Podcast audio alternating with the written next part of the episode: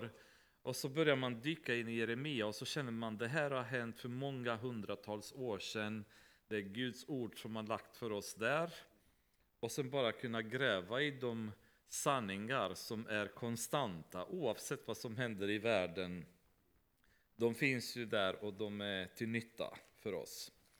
Ehm, icke överraskande nog så heter budskapet ikväll Jeremia kapitel 4. Jag kunde inte komma på en bättre titel så, så att jag hoppas att ni accepterar i, i all dess enkelhet. Då. ehm, och då börjar vi läsa direkt från vers 1. Om du vill vända tillbaka Israel, säger Herren, vänd då om till mig. Om du avlägsnar dina avskyvärda gudar från min åsyn ska du slippa ira omkring som flykting. Du ska svära i sanning, rätt och rättfärdighet, så sant Herren lever. Och då ska hedna folken välsigna sig i honom och ha sin berömmelse i honom. Så säger Herren till judamän och till Jerusalem, bryt er ny mark. Så inte bland törnen. Omskär er för Herren, avlägsna ert hjärtas förhud, ni judamän och ni Jerusalems invånare.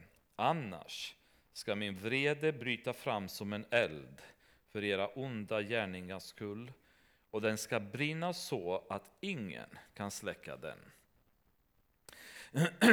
I de här verserna så ser vi hur Gud återigen på ett väldigt känslomässigt sätt Eh, fortfarande kallar tillbaka Israel. Efter ni kommer ihåg de tidigare kapitlerna vi pratade om hur Gud frågar Israel, ska jag ens ta dig tillbaka, du som har prostituerat dig med så många andra gudar? Därför att enligt den lag som Mose hade så ska han inte ta tillbaka Israel. Men ändå så finns det hans längtan av att vilja ta tillbaka Israel. Och eh, bilden som vi pratade om i Hosea, bland annat när, när Gud skickar profeten Hosea för att ta sin fru då från att, att hon har prostituerat sig, ta tillbaka henne. Det var bilden av hans längtan att få vara tillsammans med Israel på nytt, trots det djupet av synd. Med ett, en enda villkor, om, äh, omvänd er från era synder. Det var det enda Gud krävde. Snälla låt bli era synder och kom tillbaka till mig. Och han in, inleder det här kapitlet på samma sätt som egentligen tror jag det här kapitlet tillhörde samma eh, kapitel som kapitel 3 men kanske har blivit indelat utav bibel, eh, bibelöversättarna på det sättet då, så det blir lite mer strukturerat. Ehm, men det jag skulle vilja stanna till lite grann, eh, det är ju vers 4, där Gud säger omskär er för Herren, avlägsna ert hjärtas förhud, ni judamän och ni Jerusalems invånare. Vad pratar han om här egentligen? Ehm, I första, Mose, eh, första Moseboken, 17 kapitlet, det är ett långt kapitel där Gud talar till Abraham och sluter ett förbund med Abraham. Och som ett tecken på det förbundet så skulle därefter alla av manligt kön som var åtta dagar gammal, gamla skulle omskära sig, det vill säga klippa av förhuden på snoppen på alla killar. Då. Och det var ett sätt för dem att visa fysiskt att vi tillhör Gud. Det var ett fysiskt tecken på det förbund som Gud slutade med Abraham. Och eh, det var en, eh, inte bara någon slags eh, frivillig grej, utan faktum är att om någon inte gjorde det, då fick de förkastas ut ur Israel. Alltså det var väldigt viktigt att om du tillhörde Israel, då fick du markera det genom att omskära, eh, omskära sig. Och omskärelsen dyker upp gång på gång, eh, både i Gamla Testamentet och i Nya Testamentet. Problemet um, som, som var med det, det hela, det är att folk efter ett tag så såg de detta som en slags lag. Vi tillhör Israel, därmed så omskär vi oss och då har vi gjort det vi ska. det, vi har gjort de fysiska um, gärningarna som bevisar vår relation till Gud. Eh, jag är, eh, omskuren, därmed så tillhör, tillhör jag Israel, därmed så tillhör jag Gud. Det de inte förstod då, det var det som kom senare under Mose då, som var en, inte en komplettering, men en tydlig, ett tydliggörande av vad omskärelsen handlade om. Om ni kan öppna till femte Moseboken, tionde kapitlet. Där utvecklar Herren lite mer vad den här omskärelsen handlar om. Tionde kapitlet. Och så läser vi vers 16. Där står det väldigt tydligt. Omskär därför ert hjärtas förhud och var inte längre hårdnackade. Och i och med den här versen så vad Gud säger till judarna egentligen är att omskärelsen, den fysiska omskärelsen av förhuden, är egentligen ett tecken på, på att ert hjärta tillhör mig. Att ni har dedikerat era liv till mig. Men det har judarna struntat i att göra, utan de nöjde sig med att ha den fysiska delen av sin relation med Gud. Eh, pojkarna på åttonde dagen hade blivit omskurna och så var det inget mer med det. Sen kan vi tillbe Baal, sen kan vi tillbe Asererna, sen kan vi tillbe Moloch, sen kan vi leva i prostitution, sen kan vi skaffa oss massa fruar, sen behöver vi strunta i sabbatiska året och så vidare. och så vidare. Vi, kan, vi behöver inte bry oss om allt detta, men vi är fortfarande judar, för vi är omskurna. Så vi är Guds folk. Och det är precis, tyvärr, den inställningen som våra eh, församlingar har idag. Vi samlas som kristna, vi sjunger sångerna, vi ber bönerna, vi har lärt oss att be på rätt sätt, vi har lärt oss att bete oss på korrekt, korrekt sätt i församlingarna. Eh, vi har rätta orden när vi pratar med varandra, vi säger frid och det visar att vi är kristna och så vidare. Ehm, och vi är ganska nöjda med detta. Vi lever ett förnöjsamt liv i vår kristna tro. Och desto mer så försöker vi att leva ganska så rent även bland andra människor. Vi svär inte, vi pratar inte vulgärt med våra kompisar, grannar, arbetskamrater, de vi kommer i kontakt med. Vi försöker att bevisa genom våra liv att vi, vi är kristna och vi lever, vi lever ett fint liv. Men har vi en relation med Gud? Den här relationen som, den här kärleksrelationen som han så gärna längtar till att ha med oss, den här intima relationen där vi går bortom formalia, vi går bortom det tydliggörandet i det fysiska, vi går till det djupa i vår relation med Gud. Um, judarna var väldigt noga med att hålla sig till lagen, men de struntade fullständigt i principen som låg bakom lagen. Deras ständiga fokus var det yttre, det yttre, eh, den yttre relationen med Gud. Hur ska jag bete mig? Hur ska jag klä mig? Hur ska jag be? Var ska jag be? Vad får jag äta? Vad får jag inte äta? Eh, hur ska jag befatta mig i min relation med en kvinna, en man, grannar, auktoriteter, präster och så vidare? Det läser ni i Gamla Testamentet, det är jättemånga lagar. Och Paulus beskriver hur han så ihärdigt levde enligt de lagarna och levde till en perfektion i den fysiska delen av lagen och relationen med Gud utifrån lagens bokstav. Men vad hade, hade missat hela tiden var relationen med Gud.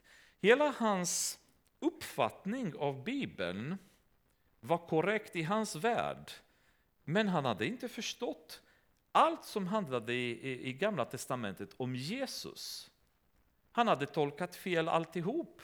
Han hade inte förstått vad Guds hjärta var bakom de där lagarna. Han hade inte förstått att altaret, templet, arken, allt detta var en bild av vad som komma skall. Alla offer som gjordes i Gamla testamentet skulle symbolisera Jesu offer på korset, det hade han missat. Därför att hans kontinuerliga fokus var på att lyda bokstaven. Och inte ta ett steg tillbaka och säga, men låt mig ha en relation med Gud, där jag får höra Guds hjärta och höra vad är hans plan? Hur tänkte han? Varför har han sagt det har han sagt? Och det är ju den, den nivån som vi väldigt många kristna nöjer oss med att leva idag. Vi går genom formalian. Och i vissa kyrkor är det väldigt noga, alltså tittar man på katolska kyrkor, ortodoxa kyrkor och så vidare. Allt ifrån hur prästen är klädd till vilka ikoner som sitter var i, i församlingen någonstans. Och hur, vilken form till exempel ett kors har. Det får inte vara ett kors som ser ut hur som helst, utan katolikerna har en viss typ av kors, ortodoxa har en annan typ av kors och så vidare. Um, massa sådana här små detaljer och de finner så mycket um, stolthet i att upprätthålla de här detaljerna i sin tillbedjan, i sin gudstjänst, i, sin, ehm, eh, i sitt utövande av kristna tron. Men bakom allt detta så gömmer sig många gånger ruttna människor, korrupta, många inte ens frälsta, många tror inte ens på Gud. 14 procent av Svenska kyrkans präster enligt en undersökning som gjordes för ett antal år sedan trodde inte på Gud. Men de går igenom formalian, de har rätt kläder, de har rätt språk, de har rätt beteende. Men de tror inte ens på Gud. Och det var över 20 procent om jag minns som inte ens trodde på jungfrufödelsen. Men de gör allting rätt enligt skrifterna och de håller sig till formalian. Och vad Gud säger till, till judarna är att det jag söker, det är inte en omskärelse som är fysiskt enbart, utan det jag behöver det är att ni omskär era hjärtan. Det är där det börjar, det är djupet av relationen och därifrån sen kommer allt det goda i era liv. Om hjärtat är omskuren, då kommer den omskärelse ni har fysiskt ha ett värde dessutom, vilket idag blir värdelöst eftersom hjärtat inte är omskuren. Och han säger att om ni inte gör det så kommer ni dra på er min vrede. och dessutom säger han i vers 4 att ingen kan släcka den. Alltså det här är ingenting som Gud bara hotar för skojs skull, utan han säger den dag min vrede kommer så finns det ingen återvändo. Utan ni kommer att betala priset oavsett vad ni kommer göra. Därför att jag gett er, gett er tillräckligt med tid. I Romarbrevet 2 kan vi öppna. Paulus går in på djupet och han gör det väldigt bra kan jag säga när det gäller en, en djupare förklaring av hur omskärelsen egentligen ska, ska betraktas. Jag kan börja läsa från vers 25, kapitel 2, vers 25. Omskärelsen är visserligen till nytta om du håller lagen. Men bryter du mot lagen har du trots din omskärelse blivit oomskuren. Om nu en oomskuren uppfyller lagens krav ska han då inte räknas som omskuren? En sådan som till kroppen är oomskuren men håller lagen ska döma dig som bryter mot lagen, du som har lagens bokstav och omskärelsen. Den är inte jude som är till det yttre och omskärelse är inte något som sker utvärtes på kroppen.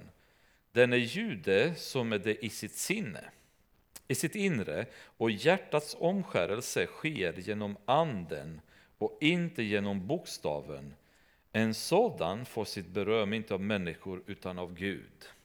Det här är ju ett, ett budskap som Paulus vändes till judarna med för att förklara för dem eftersom efter Jesu tid så, så började väldigt många grupperingar av judar gå omkring och tala om för kristna att det hjälper inte, du kan inte följa Gud, du kan inte följa Jesus om du inte är omskuren. Och Paulus till slut får nog av dessa och går väldigt hårt på dem och säger bara att det här är vad omskärelsen handlar om. Om du är omskuren men du struntar i lagen, då, då är det helt värdelöst. Däremot en oomskuren som följer lagen, han betraktas av Gud som omskuren. Då har hans hjärtats inställning en, en betydelse och det är tillräckligt för Gud att ha det. Jesus utvecklade också på ett mycket mer, eh, man kan säga med Jesu mått mätt, väldigt eh, bestämt och, och skrämmande sätt. Jesus oftast var väldigt mjuk och väldigt varm när han pratade. Men lyssna på de här verserna, för det gav mig kalla kårar när jag läste dem. Eh, Matteus evangeliet, sjunde kapitlet. Så kan vi läsa från vers 21. Inte ska var och en som säger Herre, Herre till mig komma in i himmelriket, utan den som gör min himmelske faders vilja. Många ska säga till mig på den dagen, Herre, Herre, har inte vi profeterat med hjälp av ditt namn? och med hjälp av ditt namn drivit ut onda andar och med hjälp av ditt namn gjort många kraftgärningar. Men då ska jag säga dem sanningen, jag har aldrig känt er, gå bort från mig, ni laglösa. På den dagen kommer väldigt många kristna inom situationstecket säga Herre, vad menar du? Jag har ju gjort det du har sagt att jag skulle göra. Jag, jag har profeterat, jag har drivit ut onda andar. Och det här, alltså om ni kollar på djupet, det här är inte människor som bara har gått i kyrkan och tagit nattvard och bett någon gång på bönemöte. Utan det är människor som har drivit ut onda andar. De har profeterat. Alltså, det är ju sådana som vi skulle kunna kolla på idag och säga, vilken fantastisk broder. Vi måste lyssna på kanal 10 varenda gång den här predikanten pratar, för kolla med vilken makt och auktoritet de verkar. Och Jesus säger, jag har aldrig känt er, gå bort från mig ni laglösa. Hur är det möjligt? Hur är det möjligt att en kristen eh, kan gå på en sån nivå av relation med Gud och fortfarande inte bli känd av Gud. Hur många sitter i våra församlingar idag som väntar på att komma till himlen och kommer få sig en ordentlig överraskning när de ser att de går åt fel håll? Och hur många av oss är noggranna med att ransaka oss och verkligen se till att vårt hjärta är rätt ställt? Att det är Gud som regerar över vårt hjärta och anden som Paulus säger i Romarbrevet 2. Det är det hjärtat som är styrd av anden, som räknas som omskuren. Allt annat är inte det. Därför att för oss tror jag det har blivit så slöja i vår inställning till Gud och vår tro. Så vi lever i den här moderna typen av kristendom där det är okej okay om vi är gömma. Därför att alla andra är ungefär som vi är. Det är ingen som... Vi ser ingen Paulus idag i, bland våra närmaste kristna vi känner, eller hur? Vi ser inga dunder människor som lever sina liv på knän, som kämpar i tron. Ehm, vi ser inga människor som som är ute på gatorna och blir bespottade och blir förföljda för att de står för Jesu namn och kämpar för själar och tar in dem till frälsning. Utan de flesta vi tittar på är som vi. Vilket innebär att vi drar slutsatsen att vi lever som vi ska. Därför att alla andra lever ungefär som vi lever. Men när vi sitter på våra knän i vår enskildhet med Gud och verkligen på riktigt öppna vårt hjärta får vi en bekräftelse från Gud för den, den livsstilen vi har är rätt och är korrekt. Eller inte. Och det är ingen, ingen av oss som kan döma någon annans beteende, men vi kan titta på våra egna liv och vi kan vara noga med att söka Gud. För jag kan ärligt säga, när jag läste, och det här är en känd vers som Jesus säger i, i Matteus, det har ni hört förut. Men när jag läste det igår, då, då satt jag en stund och bara tänkte, gode Gud, låt det aldrig vara det jag kommer få höra utav Jesus när jag träffar honom. För det är hemskt att ha levt ett helt liv i en bedrägeri och tro att när jag dör så kommer jag till himlen, jag möter Jesus, jag kommer se gator av guld, jag kommer sjunga, jag möter som Patrik sa i morse, de gamla troskämparna som har varit där, ha hela det hoppet framför mig och höra Jesus säga, jag har inte ens känt dig. Gå ifrån mig, jag vill inte ha med dig att göra. Det är hemskt. Och de människorna som hör detta enligt delen där i Matteus, de kommer bli överraskade. Det kommer att komma som en chock. Det är människor som har trott hela vägen att de kommer att bli frälsta, att de kommer att komma till himlen. För en predikant har sagt till dem på ett bönemöte eller en väckelsemöte att bara du upprepar de här orden som jag ger dig på, i den här broschyren så blir du frälst. Och så har de rabblat upp de här orden. Och sen har de gått i kyrkan därefter och gått igenom formalian. Och Gud säger, ni tände bara min vrede med detta därför att era hjärtan är fullständigt korrupta. Ni måste börja med att omskära era hjärtan. Och det är Guds ständiga fokus med oss som kristna. Hjärta, hjärta, hjärta. Alltså det är så mycket. När jag började titta på det igår så kände jag bara, oh, det hela Bibeln är packad med samma budskap. Hjärtat. Det är vad Gud är ute efter. Hur är ditt hjärta? Eh, bara för att ge dem några av de enkla och vanliga. Eh, Matteus evangeliet 50 som, som Patrik pratade om. Saliga är de renhjärtade, de ska se Gud. En enkel vers som vi har läst många gånger. Första Samuelboken 16, 16 kapitel, vers 7. En människa ser det som är för ögonen, men Herren ser till hjärtat. Guds fokus är hela tiden på hur är ditt hjärta? Och jag tror att vårt fokus gentemot varandra måste vara likadan. Jag tror att när vi har en relation med varandra i församlingen, när beslut ska tas i församlingen, så är det väldigt viktigt att vi tittar på hur är hjärtat hos de människor vi har med att göra. Någon kan säga dumma saker, någon kan göra dumma saker. Men om, om vi ser att den här personen har ett gott hjärta, då bör det inte vara svårt för oss att förbise det. Att inte ta åt oss det, att inte ha problem, utan bara se den människa med gott hjärta och det är vad som är värt. För det är det Gud tittar på hela tiden. Vi gör fel, men han tittar på vårt hjärta. Hur är hjärtat ställt? Är hjärtat rätt ställt? Då går det bra, då kan man glömma bort, någon har sagt, någon har gjort och så vidare. Det har ingen betydelse.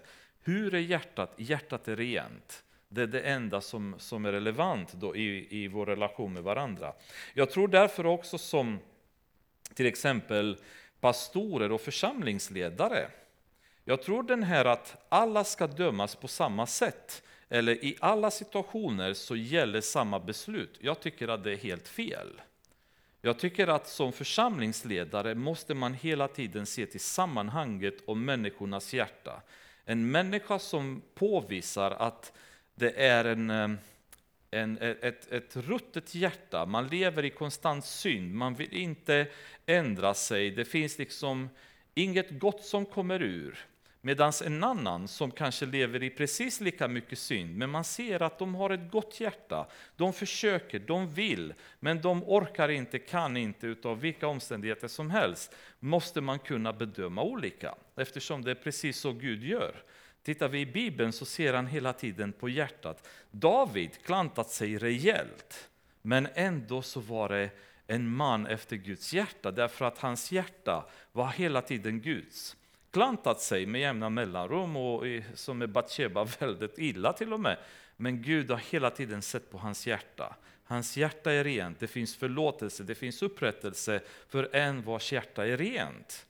Han är inte perfekt, han är inte helig. Vi kanske, kanske många av er är mycket bättre eh, när det gäller leven än vad David har varit, för han har gjort en hel del. Men Gud har hela tiden sett på hans hjärta och hans hjärta var rätt ställt och det har Gud uppskattat väldigt mycket. Och det är ju det här eh, ständiga grejen med Gud, att han bryr sig inte om vad vi utför med vårt yttre, utan han tittar på vårt hjärta. Som vi brukar dock som människor, det vi vill gärna dra saker till extrem. Då. Så inom modern kristendom har det här egentligen blivit ganska så känt. Det är nästan en slogan som används rätt så ofta. Att det är inte det yttre som spelar roll, utan det är hjärtat. Det betyder att vi kan göra precis vad vi vill med det yttre, för Gud kommer ändå titta på vårt hjärta. Vi kan tatuera oss i pannan och gå till kyrkan. Vi kan gå med eh, vulgära kläder till kyrkan. Vi kan pierca oss. Vi kan bete oss hur som helst, för Gud bryr sig inte om sånt. Han tittar på hjärtat. Men det är ju så här att när Paulus pratar om omskärelsen och när Gud pratar om omskärelsen, han säger inte att omskärelsen är betydelselös. Det de säger är att omskärelsen är betydelselös om hjärtat är inte omskuren. Men om hjärtat är omskuret, då är omskärelsen också betydelsefull. Det vill säga, när vi har ett liv i, innerst, i vårt innersta där är regerat av heliganden, då kan vi inte leva ett galet liv i det yttre. Det har jag väldigt svårt att köpa, att heliganden dominerar vårt hjärta, men i det yttre så ser vi ut som en satanisk heavy metal band, liksom hur vi klär oss eller hur vi beter oss. Och det spelar ingen roll för Gud bara tittar på mitt hjärta. Men det är märkligt att från den, det hjärtat kommer så mycket skräp ute om det är regerat av heliganden. Och jag menar inte att någon av oss kan dra linjer och säga att du får inte göra så, du får inte göra så, men var och en av oss ska titta på sig själv och bedöma vårt beteende i det yttersta. Är detta ett uttryck för det vi är i vårt innersta? Eller kopierar vi världen i det vi gör? för då har vi misslyckats. Jag berättade för Elise om en pastor som jag visste om som hade en väldigt stor kyrka och det var väldigt många pastorer till i församlingen då som en gång var mer eller mindre tvungen att, att, att ta en drastisk diskussion med de andra pastorerna därför att ett antal av dem körde Ferrari-bilar när de kom till kyrkan. Och han, han upplevde att det där är bara inte okej. Okay. Därför att du kan inte som pastor komma med absolut värstig bilen som finns på marknaden i världen idag. När det finns människor i kyrkan som många inte har det bra, en del kämpar, du ska predika ödmjukhet, du ska predika att du inte jagar pengar etc. Eh, utan hans poäng var, ni behöver inte köra i ett ruckel, ni behöver inte köra i en rostig och trasig bil. Men kör en bil som inte riktar människornas uppmärksamhet till er. Ingenting som ska förhöja er, propagera er, utan se till och leva ett liv som, som gör att människorna kan fokusera på Jesus. Om du har saker i din klädsel, i din, ditt utseende, ditt beteende som gör att människor fokuserar uppmärksamheten på dig istället än på Jesus, då har du misslyckats. Om du har någonting som får någon annan att snubbla i sin tro på grund av hur du beter dig, då har du misslyckats igen. Så det yttre och vårt beteende, vårt utseende har visst betydelse. Men Guds fokus är främst hjärtat. Jag kan vara hur ödmjuk som helst, hur fin som helst i mitt beteende, om mitt hjärta är korrupt så är det fullständigt värdelöst. Men om jag har både och, då har jag kanske lyckats. Och jag har förstått principen bakom lagen och lagen. Har jag förstått båda två då. Och det är ju, eh, tror jag, väldigt viktigt att vi tänker på. Vers 5. Nu blir ni rädda, nu har det gått en halvtimme och bara kommit till vers 5. Men eh, det kommer att gå, ska jag lova. Förkunna i Juda, kungör och ropa ut i Jerusalem, ja blås i hornet i landet. Ropa med hög röst och säg, låt oss samlas och gå in i de befästa städerna. Res upp ett baner i riktigt mot Sion, sök skydd, stanna inte. Ty jag ska låta olycka komma från norr med stor förödelse. Ett lejon kommer fram ut sitt snår. Ett folkfördärvare bryter upp. Han går ut ur sin boning för att göra ditt land till en ödemark. Då läggs dina städer i ruiner så att ingen kan bo där. Kläd er därför i säcktyg, klaga och jämra er, ty Herrens brinnande vrede har inte vänt sig bort från oss. en väldigt tydlig beskrivning av vad som komma skall. Jag skulle bara vilja kort säga, det ordet lejon, det kan vara ett eh, poetiskt sätt att beskriva det.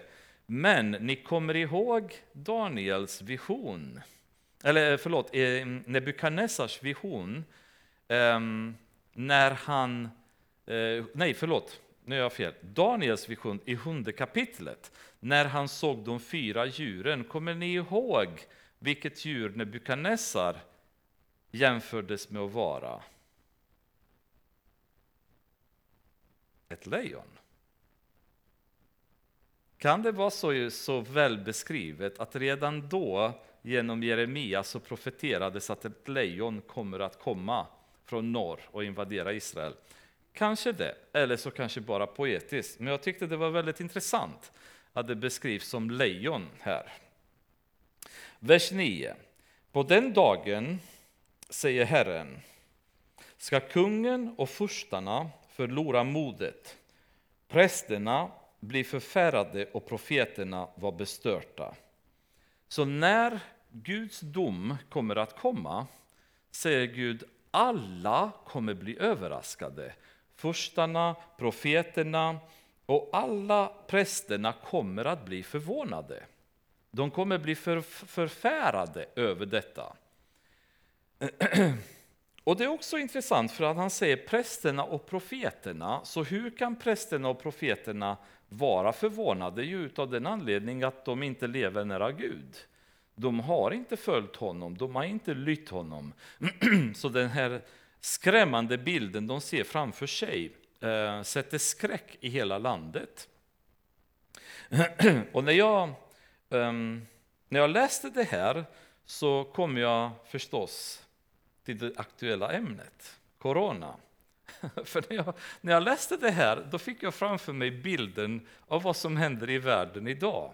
Och det jag ser framför mig, det är skräck och det är fullständig förvirring.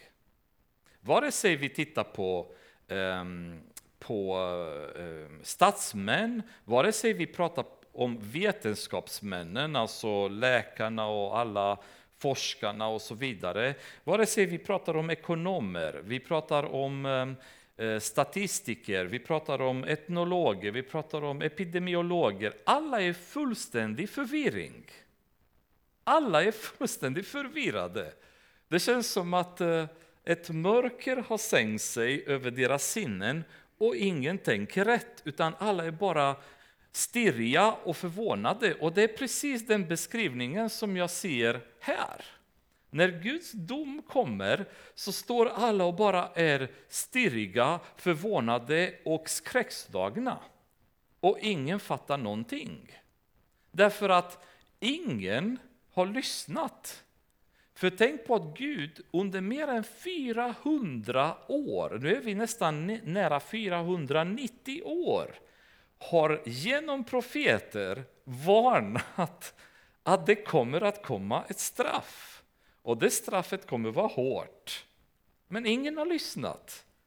De få profeterna som har kommit, många har blivit dödade, står det. De har blivit förföljda, de har blivit hånade, ingen har trott på dem. Under mer än 400 år har de här varningarna pågått och ingen har brytt sig om att lyssna. Och när det kommer så står alla där och säger Va? Vad är detta? Det har inte vi räknat med, det har inte vi sett. Vi trodde att Gud eh, aldrig kommer göra så mot oss. Det kan inte stämma. Därför att under alla dessa år har man ingett en falsk känsla i landet av att allting står rätt till. Det är inga problem. Vi är kristna människor, vi bor vi är ett kristet land, vi bor på en, i en kristen kontinent. allting är som det ska. Det, vi, vi gör det som är rätt. Vi har blivit, eh, vi har humanism i våra länder. Vi har en väldigt, väldigt fin mentalitet i de länder vi bor i. Vi är snälla mot varandra. Vet ni vad? I Sverige har alla människor till och med lika värde. Förstår ni var vi har kommit? Här är kvinnorna lika mycket värda som männen till och med. Homosexuella får älska varandra och det, kärleken flödar i vårt land. Det är som paradiset på jorden. Hur kan detta ske? Hur kan det bli så? För vi, det är så bra. Vi är så upplysta länder i västvärlden och i andra länder i världen, för kineserna tycker likadant. Och många andra i världen tycker precis samma sak, att vi gör allting rätt. Och, och, allt detta därför att under alla dessa år har världens, världen vaggats in i en falsk tro av att ni gör rätt. Ni lever rätt. Vi ska inte ifrågasätta vad någon annan gör, vi ska inte ifrågasätta vad någon annan tycker. Det finns så många vägar som går till Gud, alla gör sitt bästa. Muslimerna försöker så, så bra de kan, någon spränger sig till döds då och då, men det är deras sätt att komma till Gud. Och hinduerna försöker också så gott de kan. De bränner sig själva och de plågar sig själva och de struntar i de som har det jobbigt och så vidare, men det är deras sätt att söka Gud och de gör så gott de kan. Kineserna går genom ateism. De har hittat att vägen till upplysning går faktiskt utan Gud. Det är mycket enklare att, komma den vägen. Sen har vi afrikaner som tillber träd och som tillber djur och allt möjligt. Och så har vi sydamerikaner som blandar kristen religion med alla möjliga traditioner de har. Vi har voodoo-folket. Men alla gör så gott de kan och alla försöker vara snälla mot varandra. Vi är en värld som älskar oss, det är globalism som råder. Alla ska vara vänner, alla ska krama varandra, vi älskar folk, vi vill vara så fina. Och så mitt i detta så kommer Guds dom. Och folk står stirriga och säger, va? Varför? Vad är det som händer? Och Gud har varnat och varnat och varnat att era hjärtan är inte mina längre. Ni är inte omskurna. Ni är korrupta, ni är fulla av synd. Ni tillber djävulen, ni söker honom, ni söker lust, ni söker underhållning, ni söker lättsamma saker. Och detta kommer inte tolereras för evigt, och när min dom kommer så är det ingen återvändo. Och världen fattar inte det vad som händer bakom. Och jag menar inte bara corona, jag menar mycket annat som kan hända i världen som resultat av Guds dom och tålamodet som håller på att tryta hos Gud. När man ser på högutbildade människor stå framför TV, eller på tv och säga att de begriper inte, vi vet inte ens hur det funkar, vi vet inte ens vad vi ska göra, vi vet inte ens vad effekterna är. Um, vi stänger länder, vi blockerar folk, vi drar arméerna på gator. De bara känner, va? Hur är det ens möjligt? Eh, Men vi har demokrati i vår del av världen. Det spelar ingen roll. Nu har vi inte demokrati längre. Nu går vi till diktatur, eh, bara för att vi är rädda och stirriga. Men varför? Ingen ställer sig frågan varför. Vad är det kinesernas fel, för de har ju köttmarknaden? Det är inte det det handlar om. Hela världen är paralyserad och folk är styriga. Ehm, och för oss som kristna känner jag, när man ser detta så ska det bara vara en reaktion och det är närma oss Gud ännu mer. Jag är inte orolig det minsta och jag är inte agiterad. Jag bryr mig faktiskt inte alls om det som händer annat än att jag måste närmare Gud när jag ser detta. Så att när jag kommer till Jesus så jag inte hör att han inte känner mig. Om jag än så länge inte har levt det jag skulle, då måste jag göra det nu. Om jag har slarvat med mitt kristna liv så måste det börja nu. Ehm, för det finns ingen mer tid att slösa på annat. Vers 10. Men jag sade Åh, Herre, Herre, hur svårt bedrog du inte detta folk och Jerusalem när du sade det ska gå er väl. Här är ju väldigt intressant, för Jeremia Han blir chockad själv när han får den här synen av vad som komma skall och blir nästan att han, han ropar till Gud och säger Herre, du kan inte göra så. Du har lovat att du ska beskydda oss. Så han upplever nästan som att Herre, försöker du bedra oss? Eh, var, är, var är ditt besked? Det hade vi räknat med. Men det är också återigen, Gud hade lovat att detta skulle ske. Så det var ingen överraskning. Men det är en intressant reaktion från Jeremia som bara känner att Åh, Herre, kan du verkligen göra detta? Det här är ju fruktansvärt. På den tiden ska det sägas till detta folk och till Jerusalem. En brännhet vind från de kalla höjderna i öknen sveper mot dottern, mitt folk. Inte för att kasta säd eller rensa korn, nej, en starkare vind än så skall det låta komma. Nu skall också jag gå till rätta med dem. Se, som ett moln stiger han upp, som en stormvind är hans vagnar, snabbare än örnar är hans hästar. Ve oss, vi är förlorade. Tvätta bort ondskan från ditt hjärta, Jerusalem, så du blir räddad. Hur länge ska onda tankar bo i ditt bröst? Från Dan hörs en röst ropa från Efraims berg, en som bådar olycka. Dan eh, var en stad som norm, alltså i, idag så heter det Tel Dan på hebreiska och det, det, är precis på gränsen mot Libanon och Syrien i norra Israel. De aktuella Golanhöjderna.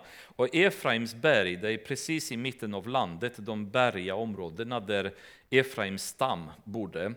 Eh, och det är ju bara som en liten parentes. Eh, om Dan låg på Golanhöjderna och Golanhöjderna togs av israelerna under sexdagarskriget från syrierna och idag FN säger att Israel ska ge tillbaks Golanhöjderna till syrierna för att de är inte deras. Där har ni bara ett bevis på att det faktum är att Golanhöjderna har alltid tillhört Israel och inte någon annan. Då. Så de har full rätt att ha dem. Ehm, oturligt nog så har svenska regeringen ehm, lagt sig så att säga, platt för palestinierna och kräver att de ska returnera Golanhöjderna, men jag hoppas att de aldrig gör, för det är deras rätt att ha dem. Kungör för folket, tala om för Jerusalem. En beläggningshär kommer från fjärran land och höjer sitt rop mot Judas städer. Som väktare kring ett åkerfält omringar de henne till mot mig har hon varit upprorisk, säger Herren. Och vers 18 det är det vi ska stanna lite vid. Din vandel och dina gärningar vållar dig detta. Din ondska gör att det blir så bittert. Detta är svaret till varför allting händer. Gud säger det är ditt beteende, det är dina onda gärningar som resulterar i det här straffet. Vad är det vi oftast hör från folk när vi pratar om Jesus med dem? Om Gud är så god, hur kommer det sig att? Och då blir det en hel lista med klagomål. Hur kommer det sig att det är krig i världen? Hur kommer det sig att barn dör i cancer? Det är de klassiska två som oftast kommer fram. då. Hur kommer det sig att det är så mycket av det? Har du någonsin sett en människa ruttna i cancer? Hur kan Gud tolerera detta, han som ska älska världen? Och så vidare. Och det är ständiga argumentet som många använder sig av för att inte tro på Gud. Därför att de menar på att det kan inte, en sån Gud vill jag inte ha med att göra överhuvudtaget. Um, och, och hur kan det vara så? Och Det är intressant hur skickliga vi är att lägga skulden på Gud. På Gud. Vi tänker inte på att krig i världen är varför? Därför att vi har valt att inte älska varandra så som Gud har sagt att vi ska göra. Vi har valt att, eh, att, att eh, vad är namnet, att, eh, inte åtrå, men eh, vilja ha någon annans egendom. Vilket är också ett bud att vi inte ska ha, eller hur? Ehm, det står att vi ska icke mörda, men det gör vi. Det står att vi inte ska eh, vara ihop med någon annans fru, men det gör vi. Och därför har vi förstörda familjer, det är därför har vi barn som mår dåligt, det är därför har vi elände i världen. Det är därför vi har miljöförorening, för att det, är vi som smutsar ner planeten. Så alla de här effekterna av vårt ogudaktiga beteende skyller vi på Gud. Det är Guds fel att det är krig i världen. Um, inte mitt fel. Jag har inte gjort något. Jag vill ha fred, jag vill ha välstånd, jag vill vara snäll mot alla. Vill jag? Varför har vi det problemet då? Om vi tänker på bara våra närmaste situationer, om vi skulle sluta döma varandra, om vi skulle sluta skvallra om varandra, om vi skulle sluta eh, lusta efter varandras egendomar och så vidare. Vad mycket trevligare samhälle vi skulle ha. Om vi skulle utöka det ännu mer, om vi skulle lära oss att dela med varandra. Vad mycket fattigdom vi skulle ut, utrota i världen, eller hur?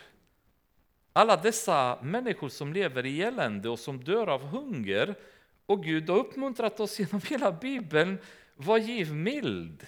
Den äkta religionen, säger Jakob, det är att söka de föräldralösa och änkorna, men det vill vi inte göra. Det, det, vill inte jag göra i alla fall. Det är statens ansvar. De ska ge dem bidrag, jag behöver inte bry mig. Men då har vi fattigdom. Då har vi människor som lever i misär och tar till kriminalitet för att ta sig ur misären. Och vi säger, hur kan Gud tolerera detta? Det gör han inte. Han har velat hela tiden att vi ska lösa de problemen, att vi ska titta på de som är fattiga, de som har det jobbigt. Vi ska inte kriga mot varandra. Vi ska vända andra kinden om någon slår oss. Men hur många av oss gör det?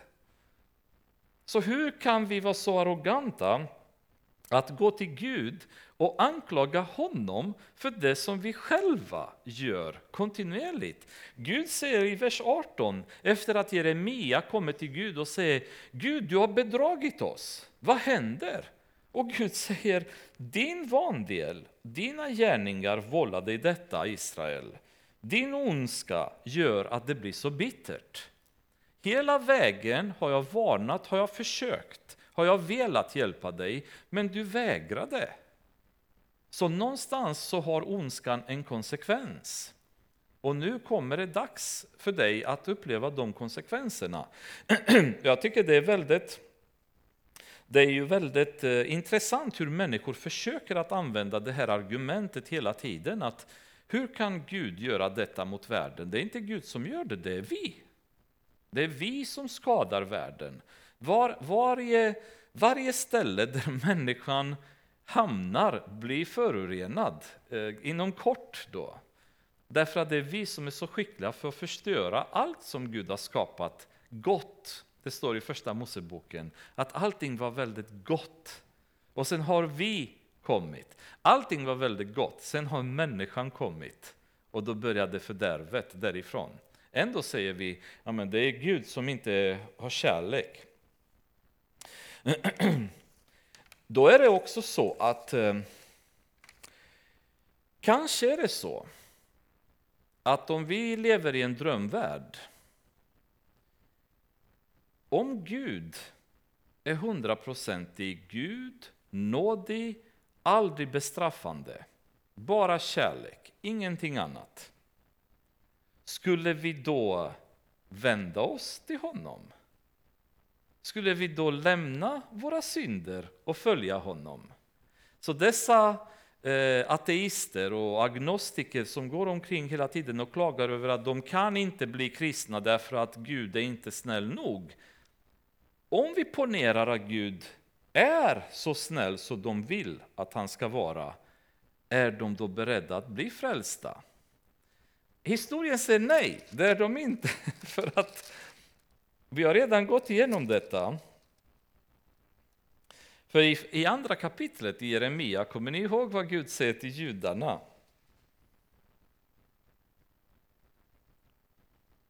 Um, I vers 5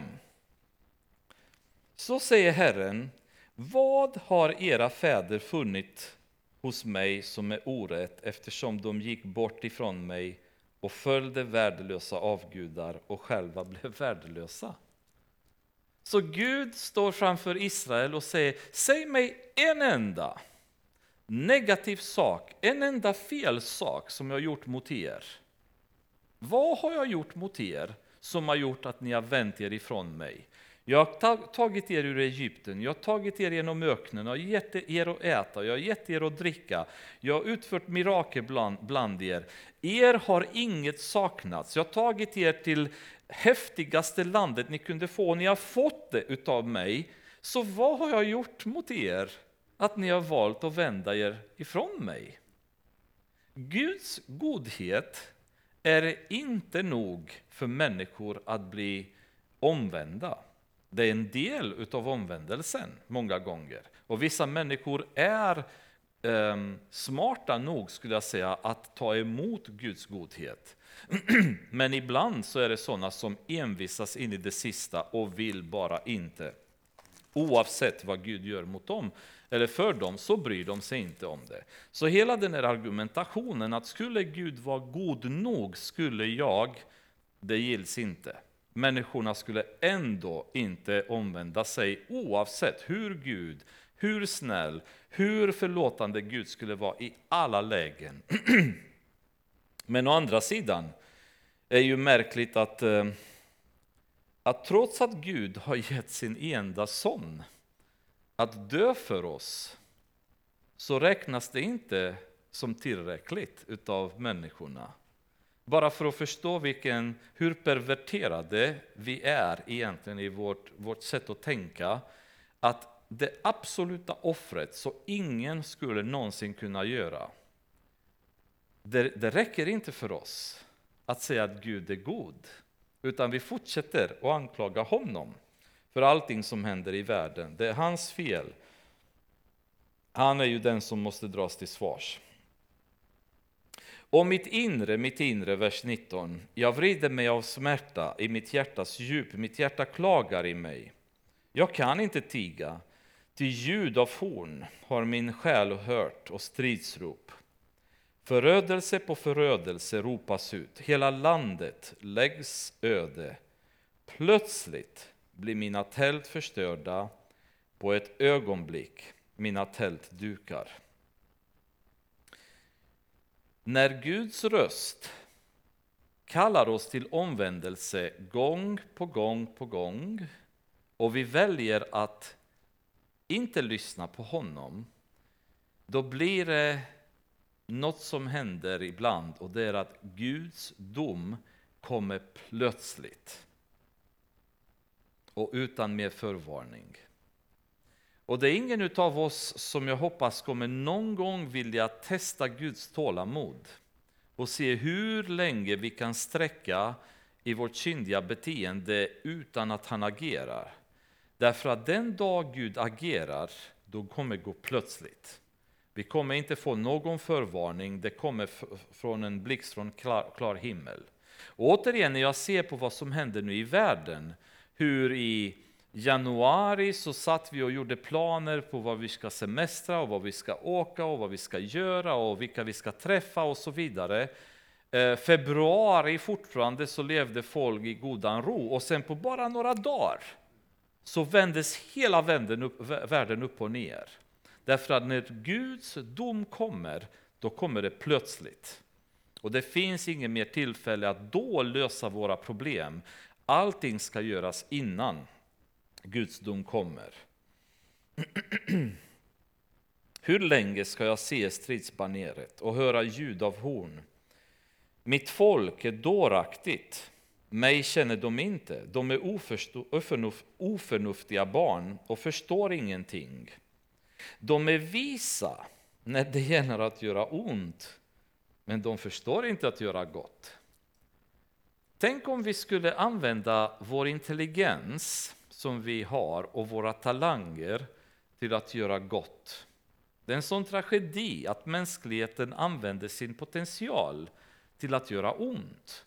När jag ser vilken musik människor kan skapa.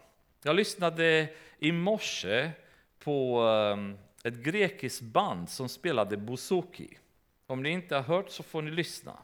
Jag lyssnade på några amerikanska band som spelade banjo, för jag blev lite sugen när jag hörde Sister på mötet i kyrkan och lyssnade på massa banjo-låtar på Youtube. Och jag, min, min reaktion var bara Gud, vilken talang du har gett människorna. Alltså jag kände lycka över att se vilka talanger Gud har lagt i människan. Men så mycket av den musik som komponeras riktas som prisa, eh, pris till djävulen och inte till Gud. Fast talangen kommer från Herren, gåvan kommer från honom. Men vi väljer att använda det till att göra ont snarare än göra gott. Likaså intelligensen, alltså vad människan kan skapa. Trots att eh, dessa eh, förvirrade vetenskapsmän som talar om för oss att vi kommer från apor, och försöker att övertyga oss att vi inte är smartare än en apa. Så när man ser vad människan har klarat av att skapa genom intelligens, hela IT, datorvärlden, artificiella intelligensen som är skapad av människor, eh, alla industrier och alla flygplan och alla molekylära forskningar och så vidare. All denna intelligens Tänk om det skulle användas till något gott. Men så många gånger använder vi det till något ont. Vi bygger ett kärnvapen med den intelligens inom fysik vi har istället för att göra något gott med det. Och Gud säger här såklart, de är visa när det gäller att göra ont, men de förstår inte att göra gott. Det som är så enkelt. För läser man vad buden är i Bibeln, de är så enkla, så tydliga. Och vi, fortfarande, vi fattar inte det. Vi begriper inte att vi ska leva så som Gud har sagt att vi ska. Men vi kan bygga raketer, vi kan flyga till månen. Vi kan skriva enorma avhandlingar om saker som vare sig vi gillar eller inte gillar, bryr oss eller bryr oss inte. Elise tycker det är väldigt många av de här avhandlingarna. Varför måste jag lära mig sånt, säger hon alltid. Liksom. Hon ser inte behovet. Men det finns människor som skapar och skriver. Men de klarar inte av att leva så som Bibeln säger att man ska göra. Det är obegripligt, det fattar de inte hur det går. Väldigt intressant att vi inte begriper det. vers 23, nu kommer i vers 23 Jeremia nästan som i en, en kosmisk dimension utav vad som komma skall. Jag såg på jorden och se, den var öde och tom, upp mot himlen och där fanns inget ljus. Det är som en reverserad skapelse, alltså första Moseboken beskriver jorden som öde och tom. Och det är nästan som att hela skapelseprocessen blir reverserad och ödeläggelsen kommer igen. Det här hebreiska ordet som de säger, det finns inte ens en översättning för det. Det heter tohu vabohu som är en slags kaos som allting fanns. Och Jeremia uttrycker det exakt på samma sätt. Jag såg på jorden och se den var öde och tom upp mot himlen och det fanns inget ljus. Jag såg på bergen och se de bävade och alla höjder vacklade. Jag såg mig om och se det fanns ingen människa och alla himlens fåglar hade flytt. Jag såg mig om och se det bördiga landet var en öken, alla dess städer ödelagda inför Herrens ansikte. Jag vet inte om det här är en parallell till sista tiderna, när allting ska ska bränna bort när det ska bli en ny jord därefter, eller bara en poetisk beskrivning av den ödeläggelse som kommer att komma över Israel. Ehm, jag tänker inte lägga så mycket krut på det ändå, men poängen är bara vilken ödeläggelse det skapas när Herrens vrede släpps fri. Det är precis det det kommer hända. Ty så säger Herren, hela landet ska bli en ödemark. Men jag ska inte göra helt slut på det, därför sörjer jorden och himlen ovanför mörknar. Ty vad jag har talat och beslutat ska jag inte ångra eller ta tillbaka. Inte ångra och inte ta tillbaka. Det finns ingen återvändo. För larmet av ryttare och bågskyttar tar hela staden till flykten. Man ger sig in i skogsnåren och upp bland klipporna. Alla städer är övergivna. Ingen människa bor i dem mer. Du ödelagda, vad vill du göra? Om du än klär dig i scharlakan och pryder dig med smycken av guld, av guld Om du än gör dina ögon stora med smink, så gör du dig vacker förgäves. Dina älskare föraktar dig, de står efter ditt liv. Ty jag hör rop som från en barnaföderska, ångestrop som från en förstföderska. Det är dottern Sions röst. Hon flämtar och hon räcker ut sina händer och ve mig, mitt liv tyna bort inför mördare.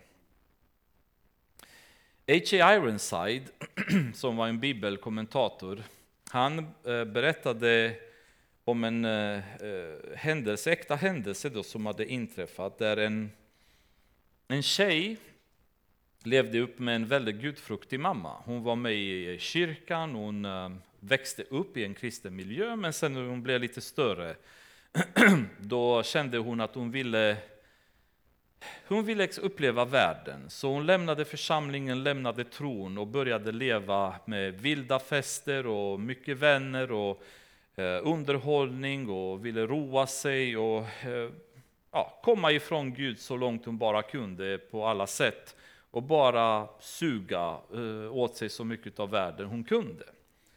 Um, med åren dock så um, fick hon en sjukdom och blev väldigt svårsjuk, i princip hamnade på dödsbädden. Och medan hon låg där um, så har hennes mamma gång, gånger flera försökt att övertyga henne att, att omvända sig till Herren och, och, och bli frälst och, och, ge sitt liv till Gud. Men hon, hon fortsatte faktiskt och, och sa bara nej, jag vill inte. Hon vägrade, hade absolut inget intresse då. Och en natt så um, vaknade hon och hennes mamma satt och vak vakade bredvid sängen och då frågade hon hennes mamma, eh, hon, hon, sa mamma, vad är, vad är Hesekiel 7, 8, 9? Och mamman var bara, vad, vad sa du? Hesekiel 7, 8, 9, vad är det? Ehm, ja, sa hon, det är ju någon vers i Bibeln, hur så?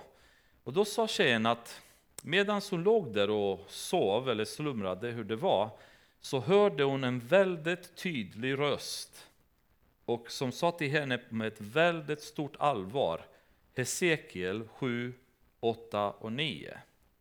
Och mamman visste inte vad det var eller vad som stod där, utan hon sa att jag ska öppna Bibeln och läsa. Och då öppnade hon för att läsa, och då kan vi läsa tillsammans Hesekiel 7, 8, 9. Jag ska snart utgjuta min förbittring över dig och ösa ut min vrede över dig och döma dig efter dina gärningar och låta alla dina vidrigheter komma över dig.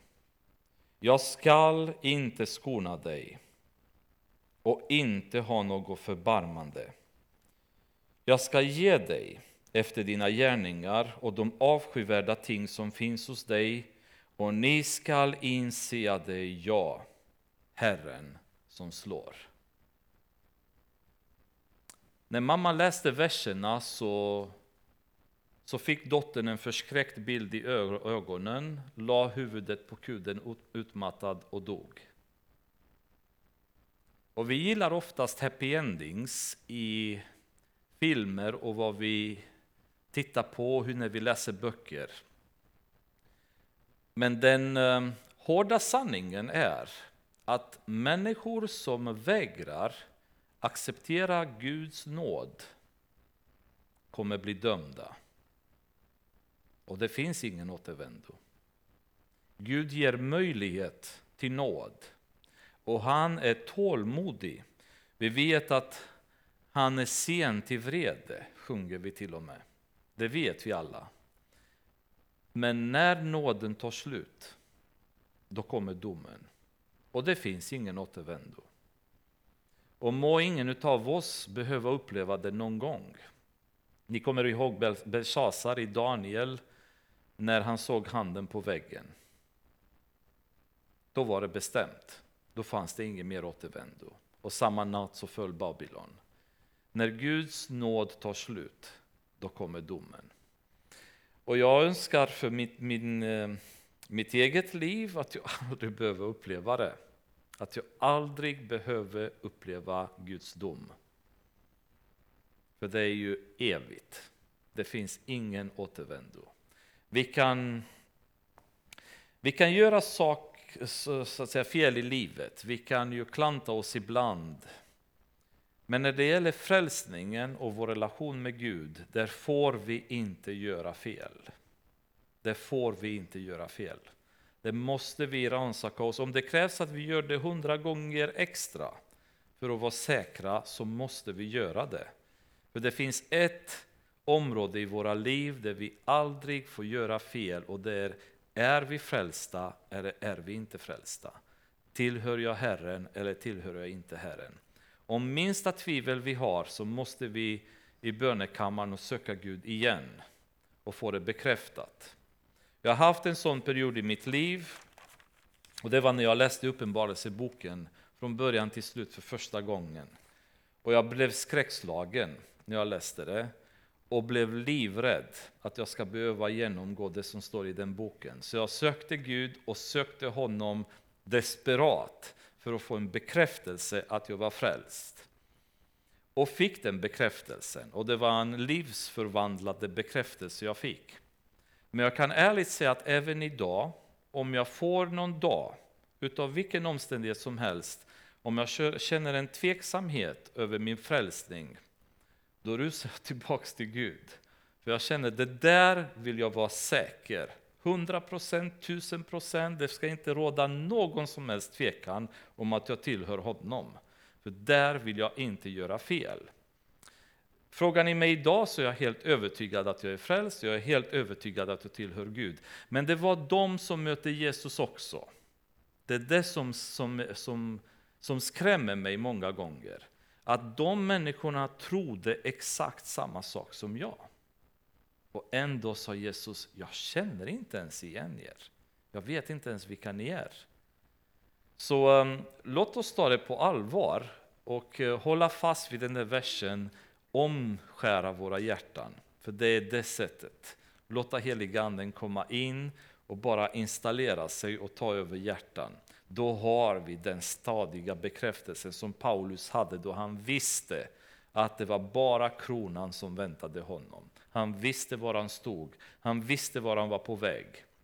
Han hade gått igenom sina tvivel i början, nu var det över, nu visste han sin position i Gud. När Daniel kom till, till slutet av hans liv, vad sa ängeln till honom? Daniel, gå bort och vänta till slutet. Ditt arv är undanlagt, du vet var du kommer att hamna.